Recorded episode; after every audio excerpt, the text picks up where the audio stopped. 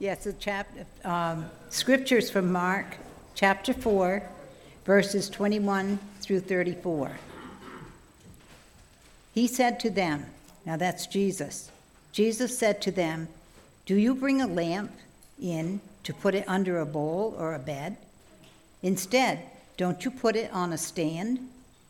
For whatever is hidden is meant to be disclosed, and whatever is concealed is meant to be brought out into the open. If anyone has ears to hear, let them hear. Consider carefully what you hear, he continued. With the measure you use, it will be measured to you, and even more. Whoever has will be given more. Whoever does not have, even what they have, will be taken from them. He also said, This is what the kingdom of God is like. A man scatters seed on the ground, night and day, whether he sleeps or gets up. The seed sprouts and grows, though he does not know how. All but itself, all by itself, the soil produces grain. First, the stalk, then the head, then the full kernel in the head. As soon as the grain is ripe, he puts the sickle to it, because the harvest has come. Again he said, What shall we say the kingdom of God is like? Or what parable shall we use to describe it? It is like a mustard seed, which is the smallest of all seeds on earth. Yet, when planted, it grows and becomes the largest of all garden plants, with such big branches that the birds can perch in its shade. With many similar parables, Jesus spoke the word to them as much as they could understand. He did not say anything to them without using a parable. But when he was alone with his own disciples, he explained everything. This is God's word. Be to God.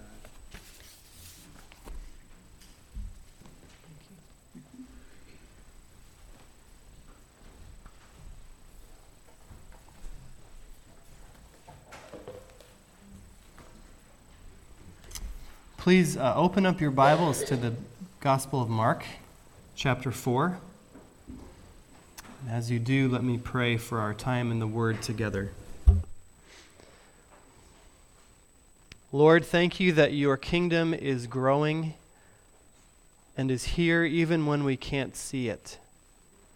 Help us to approach you now by faith, believing in what we can't see, believing that you are real and that you are working.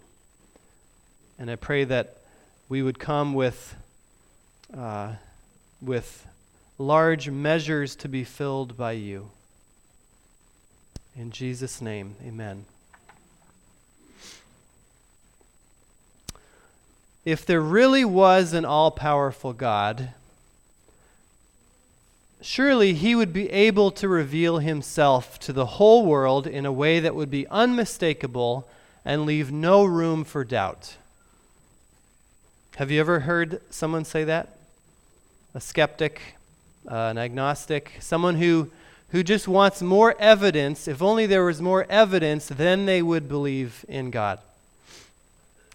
Uh, one, one such skeptic online said this that I read this week. He had an, an idea for how God might reveal himself so that we could believe. He said, God could descend during the Super Bowl halftime show and proclaim that he exists and prove it by naming the time and location of each tornado that will touch down, pun intended, during the next 12 months. And to make it even clearer, he, he could give the exact high and low temperatures of Chicago, Illinois for each day of the year for the next 12 months. If those things happen, then it will be overwhelmingly clear that the Christian God exists. Thank you, Asher. Then people could choose to follow him or not, being presented with indisputable evidence of his existence. Now, that may not be the best idea in the world, but the point stands Um, why doesn't God make himself more obvious? Why does God remain hidden? If he truly wants people to believe him and follow him, um, why not make himself as plain as day? Just totally unignorable. Why leave any room for doubt? And that's not just a theoretical question. Many of you have uh, close friends, family members, people in your life who, um, who don't believe, and you think, God, if only you would just make yourself a little more real to them, then they would see, then they would turn and believe in you. Or you look around at the, the wreckage in our world and the conflict going on. You think about the war between Hamas and Israel or the Russia's invasion of Ukraine dragging on and on and on. And you think, surely if, if God revealed himself in a powerful way, a lot of this would stop. You know, if the, if the parent walks into the room, the kids would stop fighting, right? And it could be even more personal. You may be asking, is God real? Is Jesus real? Is he really worth following? Or maybe, where are you, God? Where are you right now? Why can't I see you more clearly? This is not a new question to us Americans in the 21st century. This is an age old question. Um, Jesus' own disciples were wondering the same thing. It's clear from other parts in the gospel that they were waiting for Jesus to make the big halftime show reveal, to show the world his power and his glory once and for all. Right?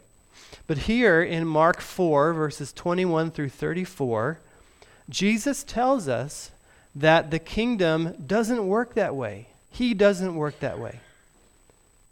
The kingdom of God is hidden, and that's on purpose. There's something about the kingdom being hidden from most people's eyes that actually God intends. And in this section, we have a series of four parables, really two short sayings and two longer parables, in which Jesus explains why the kingdom of God is hidden. And so uh, he says the kingdom of God is ignorable, it's unimpressive, it's disbelievable if you want to. And you might think, why? why not just make it obvious? Why the riddles and the parables and the hiddenness? And, you know, just come right out and, and show yourself to the world. But Jesus said it's actually better this way. And I want to show you, hopefully, convince you this morning uh, that it is. So let's come now and learn from Jesus in Mark 4 31, uh, 21 through 34. And believe it or not, I left my Bible in my backpack. So I'm going to steal this one. Okay, verses 21 and 22. Let's read those again. This first mini parable tells us that it reassures us that God is not trying to, to make himself hard to find. He's not playing hard to get, and he won't be hidden forever. He said to them, verse 21, Do you bring a lamp in and put it under a bowl or a bed? Instead, don't you put it on its stand? For whatever is hidden is meant to be disclosed and whatever is concealed is meant to be brought out into the open. If anyone has ears to hear, let them hear. The kingdom is hidden so that it can be revealed. Weird but true. Now, a word for word translation of verse 21 would be Does the lamp come in order to be put under a bowl or a bed? Um, if, if Mark was trying to say that the lamp is brought out, that's a really awkward way to say it. But he's, he's not.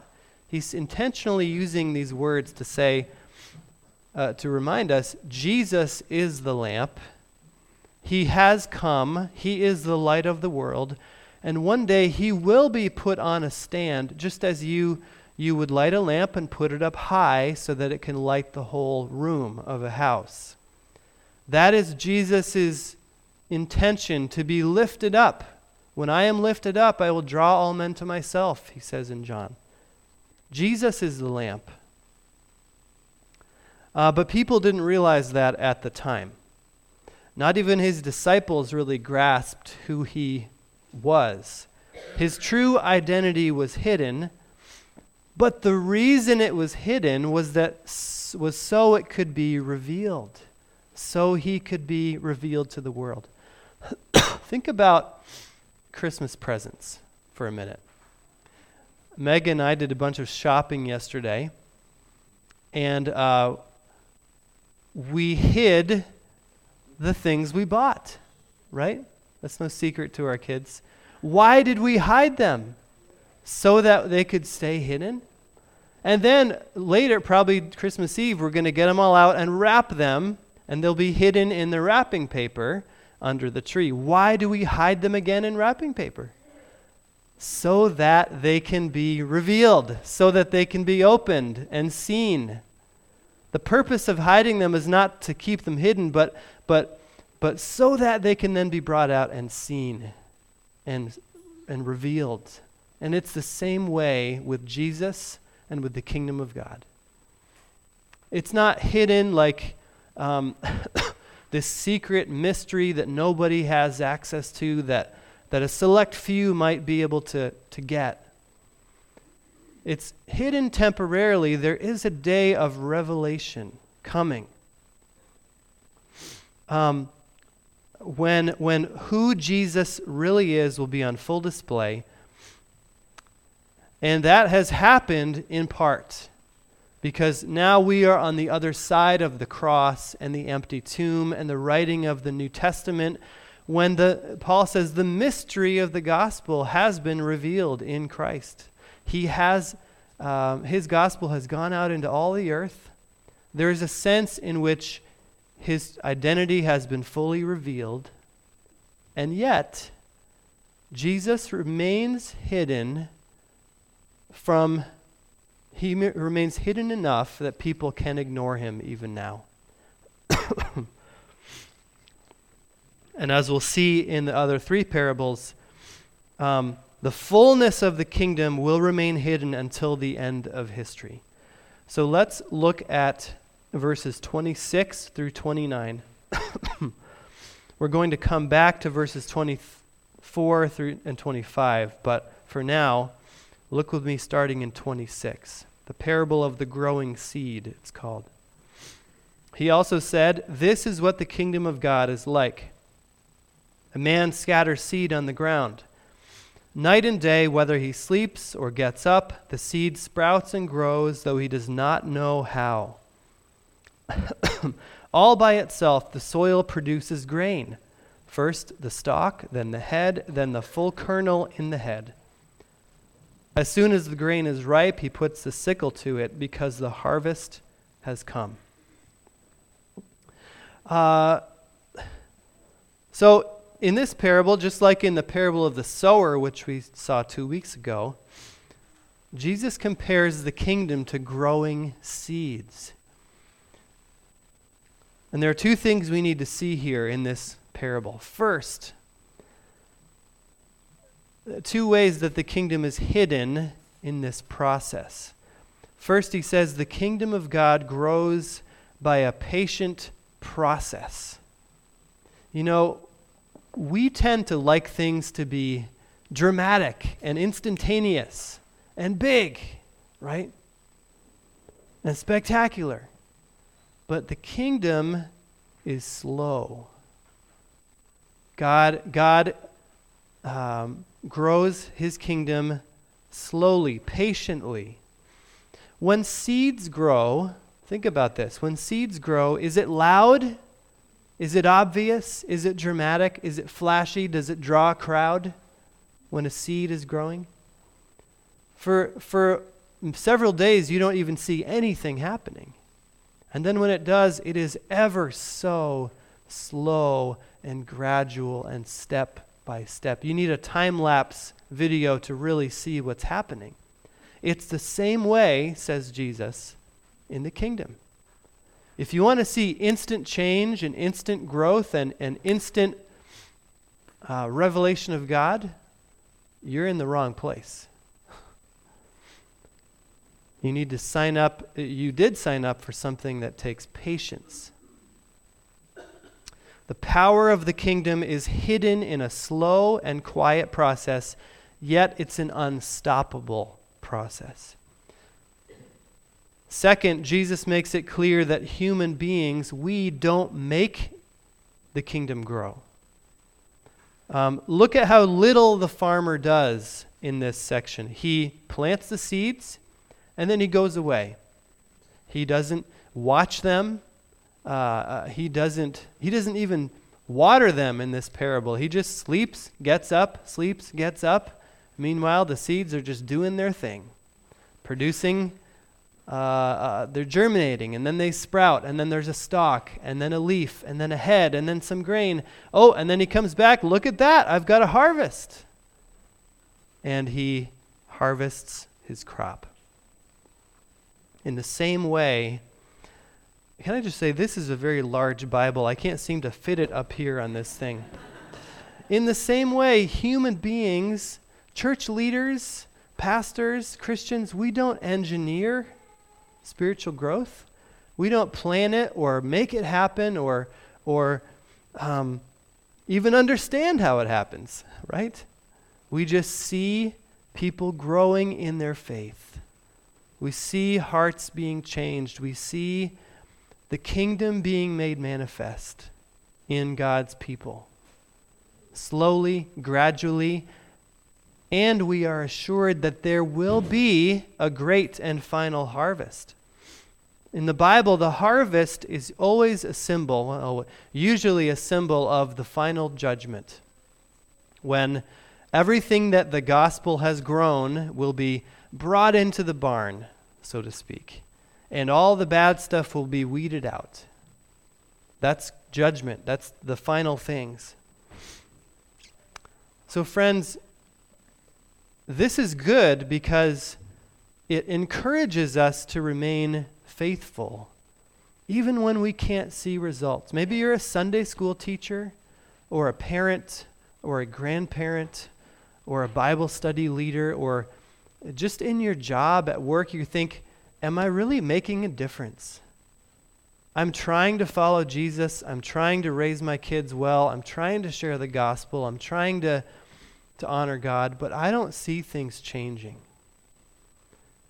Well, someday you will see the fruit that, that was produced through you and, and the fruit that God produced in general, his crop.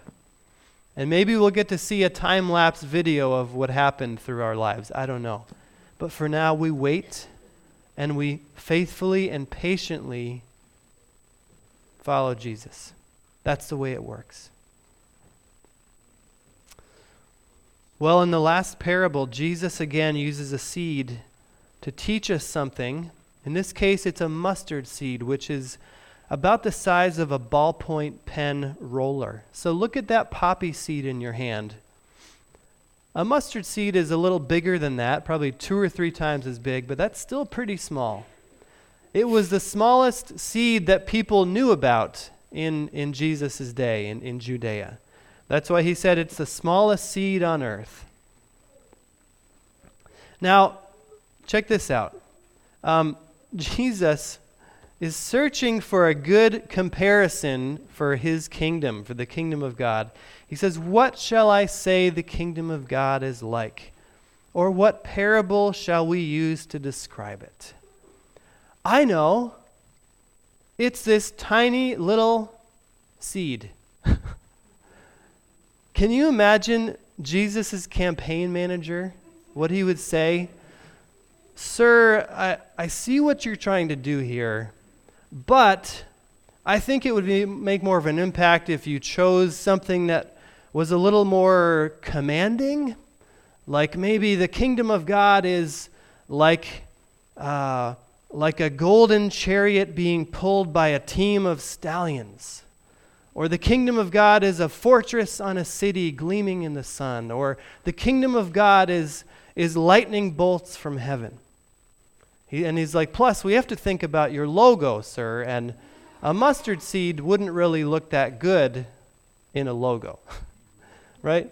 Why did Jesus choose something so mundane and insignificant to be a symbol of the kingdom of God? I think we need to appreciate that before we can see what he's saying. How, how strange that, that would have been.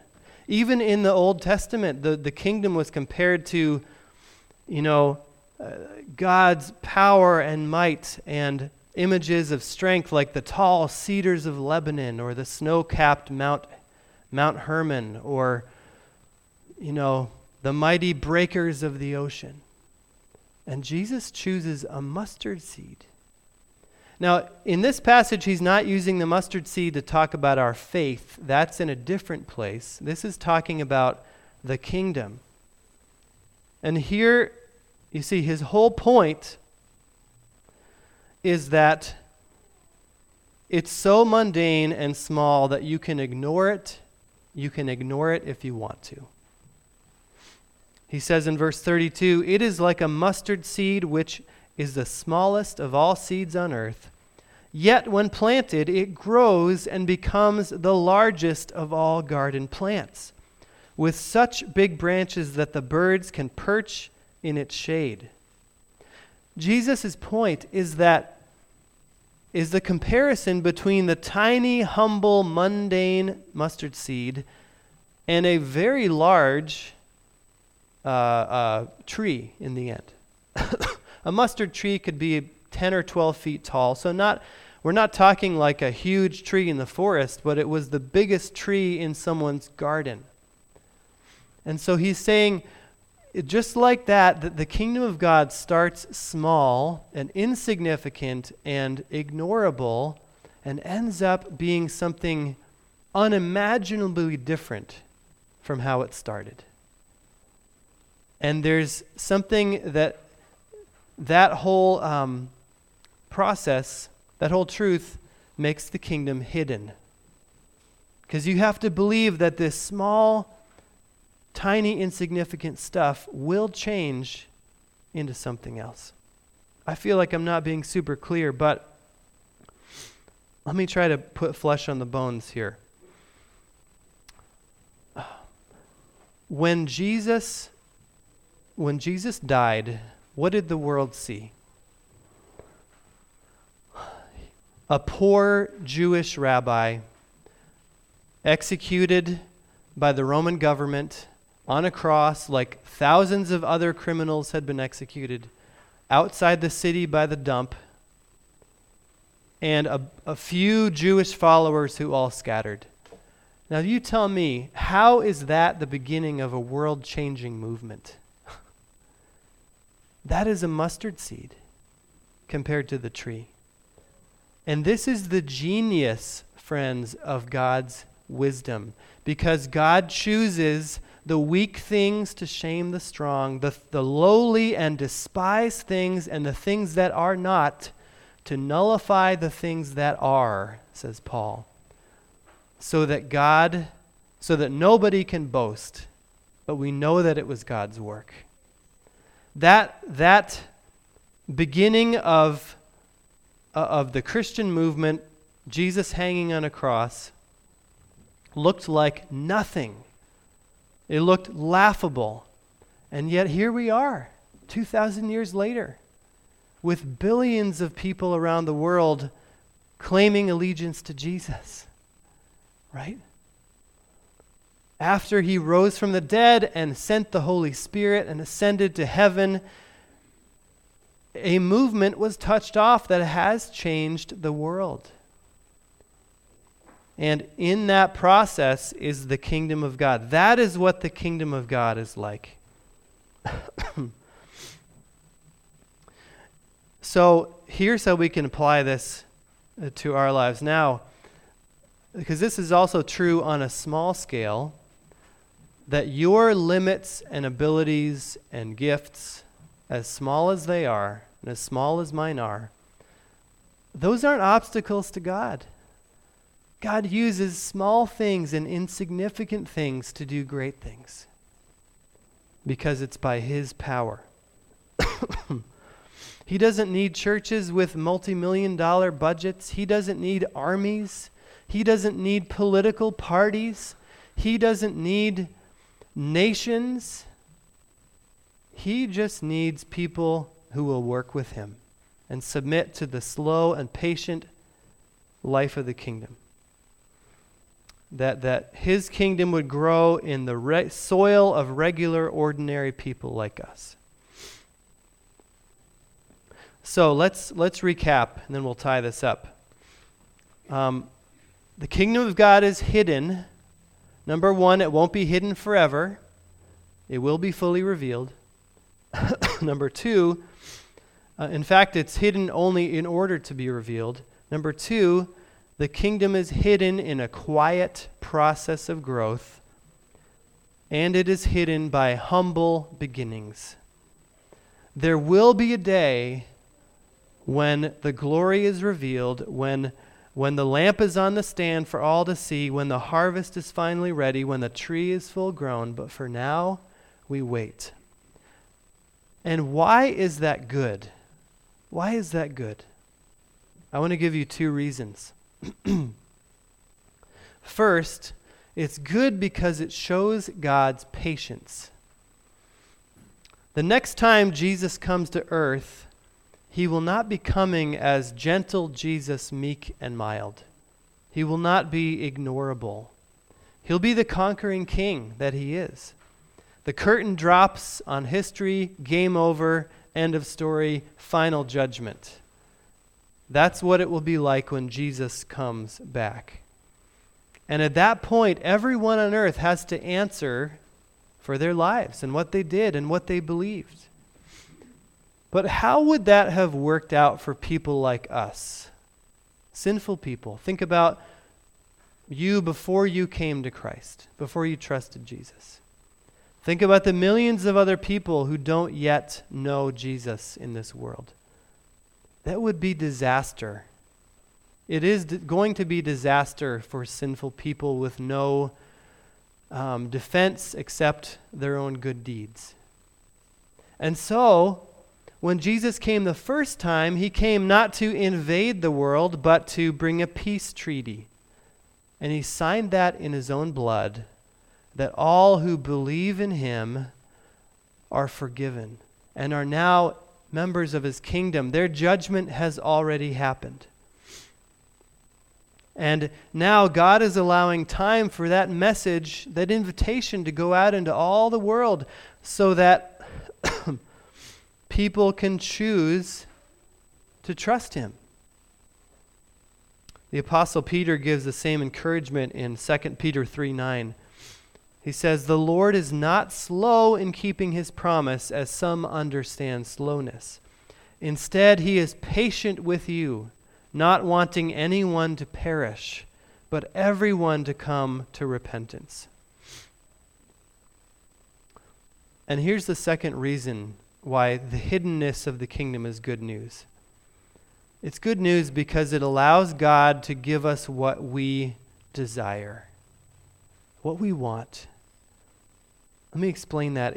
If you want to know God, if you want to understand the things of the kingdom, if you want to follow Jesus, He will answer that desire in spades.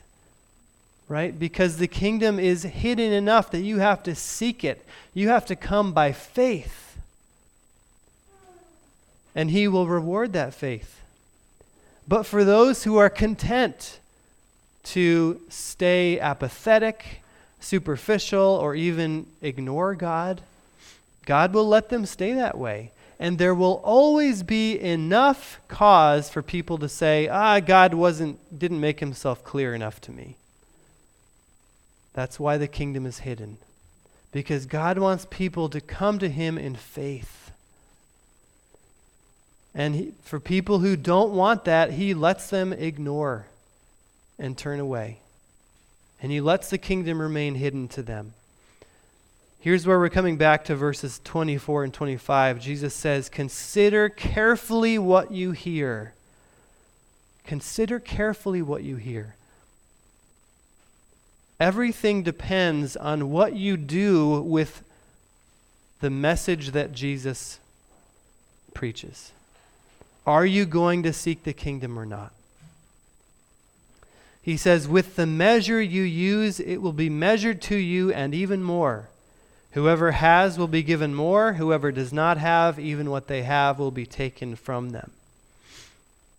You know, in Jesus' day, people brought their own containers to the market to buy grain or oil or whatever. You didn't, you didn't buy prepackaged uh, figs. You know, you had to bring a basket and they'd weigh some into the basket. So he's saying, you know, whatever you get out of this depends on what you bring to it. If you bring a large container, you will leave with a large amount of knowledge and understanding of God, right? How big is your hunger for God? How big is your desire to know Him? That's the measure that you use. If you come and say, I, I, only, I only want this much knowledge of God, then that's all you'll get. But if you bring your five gallon pails and your wheelbarrows and your laundry baskets to be filled with with the knowledge and with the, the, the things of God and God's blessings, He will reward that. He will fill those things up. That's why the kingdom is hidden, because He wants people to come to Him in faith. One day the kingdom will be fully revealed for what it is. But for now, it's hidden. I just want to close with a, a quick story of this summer. I was actually, Meg was with me. We were in Croatia, and we spent a day in the city of Split, which was the home to um, a very famous uh, palace, uh, Emperor Diocletian's palace, this Roman emperor from the years 284 to 305. He had a massive, this thing was probably a half a mile square of arches and, and courtyards and um, you know we were just seeing the ruins of it but it used to be very impressive. So here we have this guy diocletian who is one of the most powerful men in the world.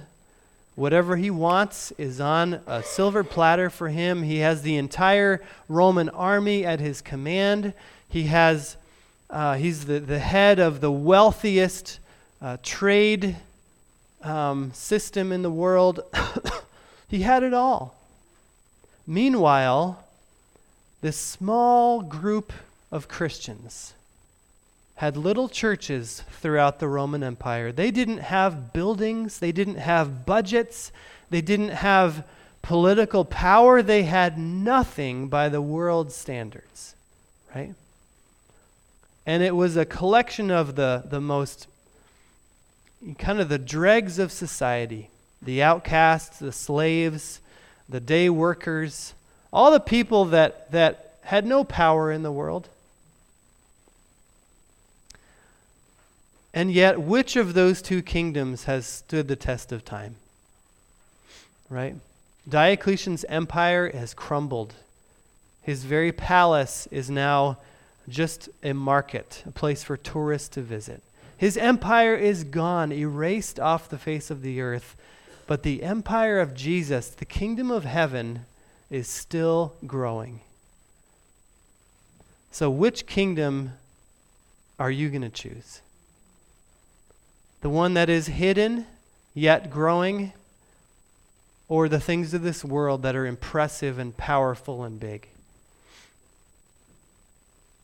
I'll leave it there. Let's pray. Lord, give us faith, we pray, to come to you with a great desire to know you more and to know your kingdom more. And I pray that your kingdom would grow in our lives and in the lives of those around us, in our community. give us patience and, and uh, give us hope as we see much evidence of your kingdom being ignored and disbelieved and rejected. I pray that we would also be encouraged by seeing evidence of your kingdom growth. So give us faith. Uh, we choose, Lord, to uh, we choose to, to, to place our identity and our belonging in you and your kingdom. I pray this in Jesus' name. Amen.